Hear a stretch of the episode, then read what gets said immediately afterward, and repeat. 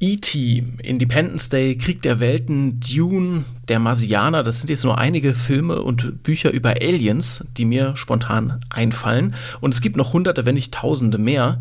Und die Frage, sind wir allein im Universum? Ja, die scheint, wenn man sich die ganze Literatur und die ganzen Filme dazu anguckt, uns Menschen also ganz schön zu beschäftigen. Merkt vielleicht auch jeder ein bisschen an sich selber. Und genau über diese Frage, gibt es noch Leben da draußen, wollen wir heute sprechen. Spektrum der Wissenschaft der Podcast von Detektor FM.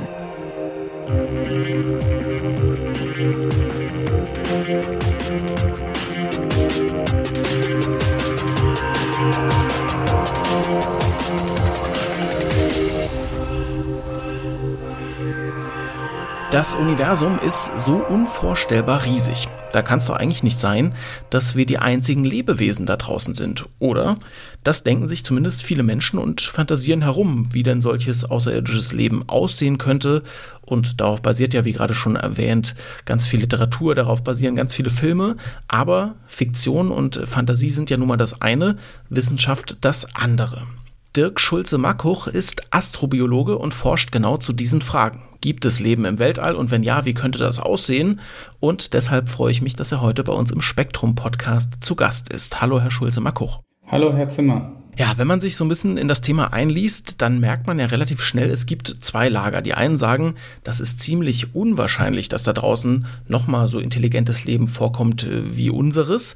Und die anderen sagen, das kann durchaus sein. Zu welchem Lager gehören Sie denn? Also als Wissenschaftler sehen wir das nicht so sehr als Lager an. Es gibt halt gewisse Argumente, die dafür und dagegen sprechen. Aber insgesamt sehe ich das auf alle Fälle, dass das durchaus möglich ist. Okay, ja, ich habe es jetzt zwei Lager genannt, das war jetzt wissenschaftlich dann nicht so äh, sauber, aber man kann schon von, sagen wir mal, zentralen äh, Theorien sprechen, habe ich jetzt äh, durchs Einlesen erfahren. Es gibt einmal eine Theorie, die heißt Rare Earth, also seltene Erde sozusagen, äh, ein Planet, der in der Form eigentlich vermutlich nicht nochmal genauso auftritt. Und dann gibt's äh, die Cosmic Zoo-Theorie, also die vom ja, kosmischen Zoo, wenn man es einfach mal ganz platt übersetzt. Was besagen die denn jeweils und wo widersprechen sie sich? Ja, diese beiden Hypothesen, also die Rare Earth Hypothese im Prinzip, die vertritt den Standpunkt, dass die Bedingungen, die äh, besonders komplexes Leben, also auch und auch intelligentes Leben auf der Erde ermöglicht haben, dass die sehr selten alle zusammenkommen und dass mikrobielles Leben wahrscheinlich schon recht häufig ist, aber äh, komplexes Leben sehr selten. Und die Cosmic Zoo-Hypothese, die besagt eigentlich, dass komplexes und einfaches Leben recht häufig vorkommen sollte. Und dies mehr basieren darauf auf die äh, verschiedenen Transitions im Prinzip des Lebens, vom einzelligen Leben zum mehrzelligen Leben, äh, die Erfindung der Photosynthese, Aufstieg von intelligenten Leben, dass das auf unserem Planeten, wir, das, wir sind ja das einzige Beispiel dafür, mehrmals passiert ist und mit verschiedenen Wegen oder biochemischen Lösungen. Und dass wenn irgendwo anders auf dem, im Universum Leben entsteht, dass es dann auch diese äh, Schlüssel äh, im Prinzip äh, meistern kann und dann, äh, wenn es lang genug, der Planet lang genug habitabel bleibt, dass es dann auch komplexes Leben bis hin zum intelligenten Leben sich auf den anderen Planeten entwickelt. Und Sie gehen eher von einem Cosmic Zoo als von einer Rare Earth aus, richtig? Was spricht denn aus Ihrer Sicht dafür? Äh, richtig, das sehe ich. Erstmal, das Universum ist natürlich riesengroß. Wir erwarten, dass es sehr viele habitable Planeten gibt, also wo die Bedingungen so sind, dass sich Leben entwickeln kann und sich dann auch fortentwickeln kann. Das eine Problem ist etwas äh, der Ursprung des Lebens, weil äh, wir nicht genau wissen, wie das passiert ist. Und von daher ist da ein bisschen Unsicherheit da drin. Und die andere Sache ist der Sprung zu technologisch intelligentem Leben, also wie wir Menschen die technologische Innovation vorwärts bringen, wie Raumschiffe und sowas. Und das ist halt in unserer Naturgeschichte von Planet Erde auch nur einmal passiert in Form von uns innerhalb von viereinhalb Milliarden Jahren. Nur die Sache mit dem Ursprung des Lebens ist so, dass wir zwar nicht genau wissen, wie das passiert ist, aber dass die Bedingungen, die dafür nötig sind, wir eigentlich ganz gut kennen. Und von daher glauben wir eigentlich, dass es nicht sehr selten ist. Und das hieße dann, wenn der Ursprung des Lebens auf verschiedenen Planeten passiert ist, dass es sich dann auch weiter zumindest zu so Tier- oder Pflanzenähnlichen Leben entwickelt, also zu komplexem Leben. Aber vielleicht nicht zur technologischen Intelligenz. Berühmt in dem Zusammenhang der Frage, ist da draußen Leben, ist auch äh, das Fermi-Paradox. Was besagt das denn und was halten Sie persönlich davon? Ja, das Fermi-Paradox oder auch genannt Great Silence ist eigentlich die Idee, dass das Universum so riesengroß ist und dass es auch so viele verschiedene Planeten geben sollte. Und dass wir, wenn wir das alles so richtig verstehen, wie Leben entsteht, wie Leben sich weiterentwickelt, dass es doch sehr viele äh, technologisch fortgeschrittene Zivilisationen geben müsste. Aber dass wir eigentlich keinen Beweis dafür haben oder noch keine gefunden haben. So, das ist dann das Paradox, das dann von Enrico Fermi als erstes äh, ausgesprochen wurde. Das ist so ein bisschen das, was ich in der Anmoderation gesagt habe. Ja, also bei der Weite des Universums kann es doch eigentlich nicht sein, dass da draußen nichts ist. Das besagt das im Grunde, aber wir haben es irgendwie noch nicht gefunden. Ja, und es wäre auch sehr seltsam, wenn wir sehen, dass wir wirklich die Einzigen sind im ganzen Universum. Ja, das stimmt. Das wäre einigermaßen äh, seltsam. Vielleicht bringt uns das auch so ein bisschen zu ihrer eigenen Motivation. Das interessiert mich nämlich auch. Es ist ja schon ein Forschungsgebiet, das ja ungewöhnlich ist, sage ich mal. Was ist Ihre Motivation? Hat Sie das irgendwie schon immer interessiert? Haben Sie schon als Kind gesagt, ich will wissen, was da draußen im Weltall los ist? Gucken Sie selber als Forscher noch gerne irgendwelche Alien-Filme oder findet man das dann eher, eher doof? Wo kommt die Motivation her, sich mit dieser ja doch zentralen Frage zu beschäftigen, die sich sicherlich jeder schon mal gestellt hat? Also ich war schon als Kind fasziniert, wenn ich in den Sternenhimmel geguckt habe und gedacht habe, oh, sind da vielleicht andere Welten mit anderen Lebewesen und was ist wirklich da draußen alles? Und es stellt sich ja dann auch irgendwo der Sinn des Lebens, was ist unsere Rolle? Und diese großen Fragen haben mich schon immer interessiert. Ich finde es einfach faszinierend, also zu versuchen, die Natur zu verstehen, das Universum zu verstehen, zumindest das bisschen, was wir können oder mit unserem Gehirn begreifen und erfassen können. Aber ich möchte halt so viel verstehen, wie es möglich ist für mich. Und wie macht man das eigentlich? Das frage ich mich als Laie. Also wie erforscht man denn jetzt außerirdisches Leben? Man begegnet ihm ja doch recht selten, würde ich mal denken. Also wie sieht Ihre Arbeit konkret aus? Ähm, die tägliche Arbeit ist eigentlich mehr, dass wir zu äh, Lokalitäten gehen, die sehr extrem sind, wo das Leben äh, Schwierigkeiten hatten zu überleben. Zum Beispiel eine äh, der Lokalitäten, wo wir hingehen, ist die Atacama-Wüste wo es einmal alle zehn Jahre oder so regnet und wir schauen, wie äh, mikrobielles Leben dort noch überleben kann. Zum Beispiel, äh, was das Leben da benutzt, sind Salze, Salzgesteine und mit dem Salz können die Organismen direkt Wasser von der Atmosphäre anziehen und das Wasser äh, dann auch für ihren Stoffwechsel benutzen. Das ist natürlich eine Wahnsinnsmethode zu überleben, wenn es dort nicht regnet und auch kein Wasser auf der Oberfläche wirklich gibt. Und das ist ein Analog zu den Bedingungen auf dem Mars, wo es auch nicht mehr regnet. Um, dort könnten wir uns so vorstellen, dass die Organismen, die dort vielleicht noch leben, diesen Trick zum Beispiel benutzen.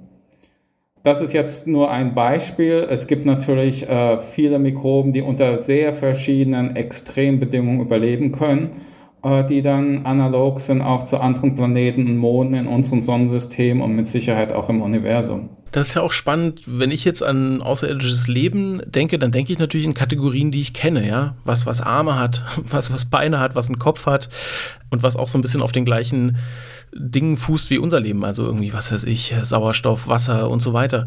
Aber das muss wahrscheinlich aus Forschersicht gar nicht unbedingt so sein, oder? Nein, das muss nicht unbedingt sein. Die Basis von unserem Leben sind natürlich ein mikrobielles Leben und es Organismen, die Photosynthese machen. Und äh, viele Einzeller machen Photosynthese. Es gibt natürlich auch die Pflanzen, also höhere Lebensformen, wenn man so will, die auch Photosynthese machen. Und äh, so wir sind eigentlich in der Biosphäre, wo die äh, mehr komplexeren Organismen eigentlich relativ selten sind und Mikroben viel häufiger. Nun, das kommt natürlich auf die Bedingungen an und die höheren Lebensformen haben sich auf der Erde entwickelt, weil habitable Bedingungen lange existiert haben. Aber selbst auf der Erde hat es bestimmt so ungefähr drei Milliarden Jahre gedauert, bis wir die ersten mehrzelligen komplexen Organismen hatten auf unserem Planeten. So, wenn wir jetzt ins Universum schauen, dann finden wir sicherlich mehr Planeten, wo das Leben nur mikrobiell ausgerichtet ist, als äh, vierbeinig oder zweibeinig oder mit Flossen. Wenn wir jetzt äh, nochmal sagen, Sie glauben an einen Cosmic Zoo, Sie sagen, dafür gibt es Anhaltspunkte.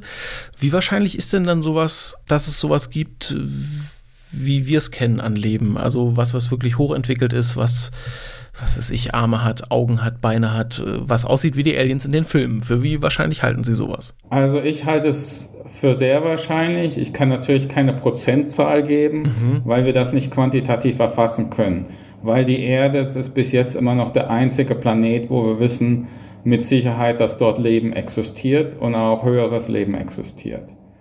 Aber von dem, wie wir das Universum verstehen, Leben verstehen und wie Leben interagiert mit seinen Umweltbedingungen und das gleich, äh, die beides sich gegenseitig beeinflussen, denken wir eigentlich, oder denke ich zumindest, dass auch komplexes Leben sehr häufig ist. Sehr häufig sagt aber nicht unbedingt, dass es im nächsten Sonnensystem existiert. Ja? So, äh, das wird sicherlich äh, komplexes Leben mit Beinen und Händen und Armen und Flossen und Tentakeln oder so. Das wird sicherlich sehr selten existieren. Aber wenn wir uns überlegen, dass es, selbst wenn es nur einen zusätzlichen Fall gibt in der Galaxie, und es gibt mit Sicherheit mehr Fälle, dann wären das immer noch Millionen von höheren Lebensformen, wenn wir uns das ganze Universum angucken. Mhm. Äh, ich würde gerne noch mal kurz auf das Stichwort erdähnlich eingehen. Das taucht nämlich ganz oft auf, wenn man über ähm, Planeten spricht, auf denen es Leben geben könnte. Es wird natürlich mit der Erde verglichen, logischerweise, weil das ja unser Referenzpunkt ist. Muss das aber überhaupt erdähnlich sein, ein Planet, der möglicherweise Leben beherbergt und, und auf der Suche nach Leben im Universum, nach was für Planeten suchen Sie denn da und Ihre Kolleginnen und Kollegen? Ich denke, es muss nicht erdähnlich sein. Die Idee ist irgendwo die, ja, wenn Sie Ihren Autoschlüssel verlieren, äh, auf der Straße, wo gucken Sie zuerst unter der Straßenlampe? Nicht, weil es da am wahrscheinlichsten ist, dass Sie da den Schlüssel verloren haben, sondern weil Sie dann am ehesten wiederfinden können. Und so ist das mit dem Erdähnlich auch etwa, weil wir kennen halt unter diesen Bedingungen, wie wir die auf der Erde haben oder beziehungsweise wie es auf der Erde war. Die Bedingungen haben sich ja geändert durch den Sauerstoff, der von Lebensformen produziert worden ist. Wir wissen, dass so Leben entstehen kann und dass so Leben existieren kann und auch höheres Leben. Das ist im Prinzip unser erster Subparameter. Aber äh, wir können uns durchaus vorstellen, dass Leben auch un unter anderen Bedingungen entstehen kann, unter äh, sehr verschiedenen Bedingungen. Zum Beispiel muss es vielleicht nicht Wasser nur als Lösungsmittel sein, sondern es könnte zum Beispiel auch Methanol sein oder anderer Kohlenwasserstoff. Da gibt es sicherlich viele andere Möglichkeiten. Okay, also sagen wir mal, es gibt noch Leben da draußen. Dann ist ja noch eine ganz andere Frage bei der Größe des Universums, ob wir dem überhaupt jemals begegnen würden. Oder auch umgekehrt, ob irgendwelche Aliens uns überhaupt jemals begegnen würden. Was sagen Sie dazu? Wie, wie schätzen Sie da die Wahrscheinlichkeiten ein? Die Wahrscheinlichkeit ist relativ niedrig, dass wir Kontakt haben mit einer anderen Spezies, die auf demselben Niveau ist wie wir, sagen wir, oder auf demselben Entwicklungsgrad. Wir müssen uns überlegen, dass äh, Leben auf dem Planeten Erde es gibt ungefähr seit vier Milliarden Jahren. Und nur in den letzten 100 Jahren ist es uns möglich, mit Radiosignalen äh, rauszuschicken und zu fragen, oh, ist da jemand oder zu hören, ob wir irgendjemanden hören können. Das sind also nur 100 Jahre von 4 Milliarden Jahren. Und es ist nicht sehr wahrscheinlich, dass in unserer Umgebung äh, dass da irgendjemand ist oder irgendwas ist, das direkt auf demselben Niveau ist oder auf demselben Entwicklungsstand wie wir. Oder überhaupt auf demselben Kanal empfängt, auf dem wir senden. Das ist ja auch noch eine Frage, ne? Richtig, das ist auch, ob sie dieselbe Methode benutzen. Ja, ich meine, selbst wenn wir uns das so ein bisschen verdeutlichen, wenn ich jetzt mit einem Walkie-Talkie äh, durch Berlin gehe und habe eine gewisse Frequenz eingestellt, dann wird er wahrscheinlich keine antworten, weil alle auf Facebook sitzen. Ja? So, das ist eine andere, äh, andere Methode dann wieder und wir, wir treffen uns nicht, obwohl es äh, Millionen von anderen Leuten in Berlin gibt. Und das wäre sozusagen auch Ihre Antwort auf die Frage, warum es bisher keinen Kontakt mit irgendwelchen außerirdischen Lebensformen gab. Man findet sich einfach nicht. Richtig, das wäre sehr schwierig, zumindest so mit Radiosignalen oder so auf lange Entfernung. Und die Entfernungen sind halt riesig. Von einem Ort zum anderen zu kommen, dauert halt sehr, auch sehr, sehr lange. Also von daher mit einem Besuch abzustatten, äh, wird es halt auch sehr schwierig. Hm, in den Filmen ist es ja immer dann so, dass die Aliens eigentlich auf die Erde wollen, weil die die zum Beispiel übernehmen wollen oder so. Aber Sie schreiben, vielleicht ist die Erde auch gar nicht interessant genug für Aliens. Was meinen Sie damit? Ähm, sagen wir mal, das Interessante auf unserem Planeten sind wir Menschen im Prinzip oder Leben insgesamt, dass es existiert und die Biosphäre, die dort existiert. Ansonsten äh, denke ich nicht, dass es so was Besonderes Interessantes gibt auf der Erde. Ich meine, es macht keinen Sinn, um hier Metalle zu schürfen oder irgend so. Das kann man auf Asteroiden wesentlich besser und dann muss man sich nicht mit der indigenen äh, Bevölkerung rumschlagen. So, das wäre wesentlich einfacher. Und sonst ist eigentlich auf der Erde auch nichts äh, so Besonderes, zumindest nicht, dass ich sehe, weswegen Aliens unbedingt hierher kommen wollten. Der einzige Grund ist halt Kontakt vielleicht mit einer anderen Lebensform, mit einer relativ hochentwickelten Lebensform zu beginnen. Obwohl die Frage dann auch besteht, ob wir vielleicht hoch genug entwickelt sind, um wirklich Kontakt zu etablieren, weil wir ja auch immer noch äh, gewisse Probleme auf unserem Planeten haben, siehe der jetzige Krieg in der Ukraine. Es könnte also auch deutlich höher entwickeltes Leben einfach äh, geben, mit dem wir es gar nicht schaffen, in Kontakt zu treten, weil die uns weit voraus sind. Nicht schaffen nicht von unserer Seite, von deren Seite mit Sicherheit dann schon. Mhm, okay. Aber es ist insgesamt, es ist halt sehr unwahrscheinlich, dass wir auf derselben Entwicklungsstufe sind. Und ich sehe das eigentlich eher so, dass die, die äh, auf einer höheren Entwicklungsstufe sind, wahrscheinlich die kontaktieren, die auf einer niedrigeren Stufe sind. Weil selbst wenn es hier hochentwickelte Aliens gibt, die äh, ziemlich nah bei uns sind oder uns eventuell sogar beobachten wollen, wenn die nicht wollen, dass wir von denen wissen, werden wir wahrscheinlich nicht von denen wissen. Mhm. Okay umgekehrt suchen wir ja auch nach außerirdischem Leben. Das wird ja schon betrieben. Wo findet man das denn am ehesten? Also was passiert da gerade aktuell konkret? Wohin wird geschaut? Mit welchen Mitteln wird das gemacht?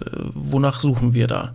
Also momentan tun wir uns hauptsächlich restriktieren auf mikrobiellen Leben und auf Leben innerhalb unseres Sonnensystems. Und dann dort sind halt gewisse Planeten und Monde, äh, Mars, Enceladus, Europa, Titan, Venus auch letztlich interessant, um das zu erforschen. Äh, ich denke, wir müssen das auch sehen äh, im gewissen Zeitraum. Viele von uns glauben, dass Mars Ozeane auf der Oberfläche hatte vor vier Milliarden Jahren. Also da auch günstig war, dass das Leben dort entstanden ist. Venus eventuell auch. Und wie sich das dann Leben dann, wenn es einmal da war, sich mit der Zeit entwickelt hat, auf der Erde haben wir gute habitable Temperaturen, wo das Leben weiter existieren kann und sich weiterentwickeln. Auf dem Mars hat sich es dann, wenn es dort war, wahrscheinlich in gewisse Nischen äh, zurückgezogen. Im Untergrund, in den Salzgestein rein, in Lavahöhlen oder so. Und das sind halt die ersten Punkte, die wir im Prinzip ansteuern mit unseren Rovers oder mit Sonden, um nach außerirdischem Leben zu suchen. Also Himmelskörper in unserem Sonnensystem. Richtig, Himmelskörper in unserem Sonnensystem. Parallel sind wir natürlich auch versuchen, andere Planeten außerhalb unseres Sonnensystems zu entdecken, Exoplaneten. Aber bis wir da wirklich Informationen haben, die uns überzeugen würden, dort ist Leben, da müssen wir noch einige technologische Sprünge machen. Wir haben einfach nicht diese Resolution, die wir wirklich dafür brauchen, diese Auflösung. Ja, lassen Sie uns dann vielleicht noch mal ein bisschen in die Zukunft gucken zum Abschluss. Welche Forschung wird es denn noch dazu geben oder welche müsste es aus Ihrer Sicht äh, dazu geben, um der Antwort auf diese Frage nach dem Leben da draußen dann näher zu kommen? Also was ich gerne sehen würde, ist zum Beispiel eine Live Detection Mission äh, zum Mars, die ich denke ist auch schon überfällig wir haben überhaupt nur eine losgeschickt und das war Ende der 70er Jahre die Viking Mission zum Mars. Und das gab Resultate, die wir bis heute noch Schwierigkeiten haben zu erklären und die inconclusive waren, also nicht klar. Und jetzt verstehen wir so viel mehr von den Umweltbedingungen auf dem Mars Und wir haben auch bessere Methoden und Technologien. So, ich denke, das wäre überfällig. Da würde ich zuerst was hinschicken. Und natürlich würden wir auch gern zu den anderen Planeten in die Atmosphäre von Venus was hinschicken oder zu Europa, um den unterirdischen Ozean zu beproben. Enceladus das gleiche. Titan wäre das Beispiel, wo wir vielleicht sogar exotisches Leben finden können. So Leben, wie wir es nicht kennen, weil die Bedingungen so viel anders sind, aber es gewisse äh, Gründe dafür gibt, dass es dort auch Leben geben könnte. So, das wären halt die ersten Anlaufstationen und die sind in unserem Sonnensystem natürlich auch weiterhin nach Radiosignalen oder Lichtsignalen oder zu schauen im Universum überhaupt. Gibt es da draußen noch weiteres Leben außer uns? Wenn man Dirk Schulze-Mackoch fragt, dann sagt er, ja, wahrscheinlich schon. Aber dass wir es jemals treffen, da habe ich Sie richtig verstanden, da sind Sie dann auch eher skeptisch. Richtig?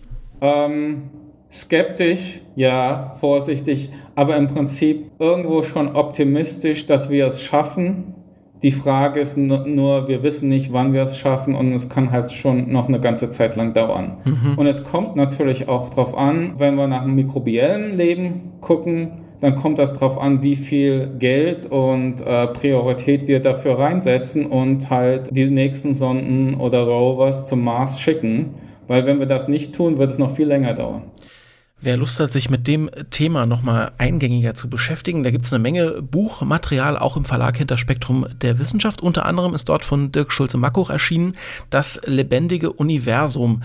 Und ähm, Herr Schulze-Mackoch, da geht es so ein bisschen um die Cosmic Zoo-Hypothese eigentlich, ne? Richtig, ja genau. Da haben wir die äh, Cosmic Zoo-Hypothese dargelegt, warum wir glauben, dass es relativ häufig auch komplexes Leben im Universum gibt. Also gerne da mal reinlesen, wenn euch das interessiert und Ihnen Ihnen, Herr Schulze-Makuch, sage ich vielen, vielen Dank für die Zeit und für Ihre Erklärungen. Vielen Dank auch. Und das war's vom Spektrum Podcast in dieser Woche. Mein Name ist Marc Zimmer. Ich sage vielen Dank euch fürs Zuhören. Macht's gut und bis nächste Woche. Spektrum der Wissenschaft, der Podcast von Detektor FM.